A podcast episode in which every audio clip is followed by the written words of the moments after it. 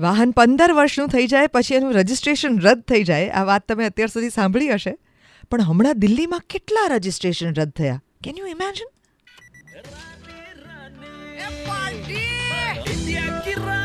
આપણે પોતે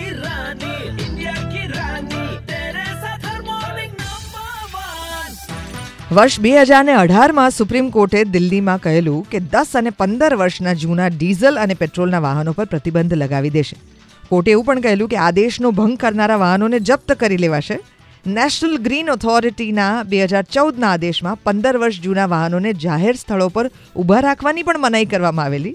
હમણાં દિલ્હીના પરિવહન વિભાગે ચોપન લાખથી વધુ વાહનોના રજિસ્ટ્રેશન કેન્સલ કર્યા. ચોપન લાખ વાહનો એટલે આટલા વાહનો અત્યારે ઓલરેડી ફરી રહ્યા હતા. એવા એવા વાહનો કે જેનું રજિસ્ટ્રેશન ઓગણીસો ને ઓગણીસો એકમાં થયું હોય ને હજુ સુધી રસ્તા ઉપર ફરતા હોય. એના રજિસ્ટ્રેશન રદ કરવામાં આવ્યા, એ વાત તો સમજાય છે, પણ આ બનાવ્યા હતા કોણે? એ તો જાહેર કરો. કારણ કે એની પાસેથી નવા વાહનો ખરીદવાની જરૂર છે લોકોએ. Ninety three point five red F M હું છું દેવકી, પર જાત રહો.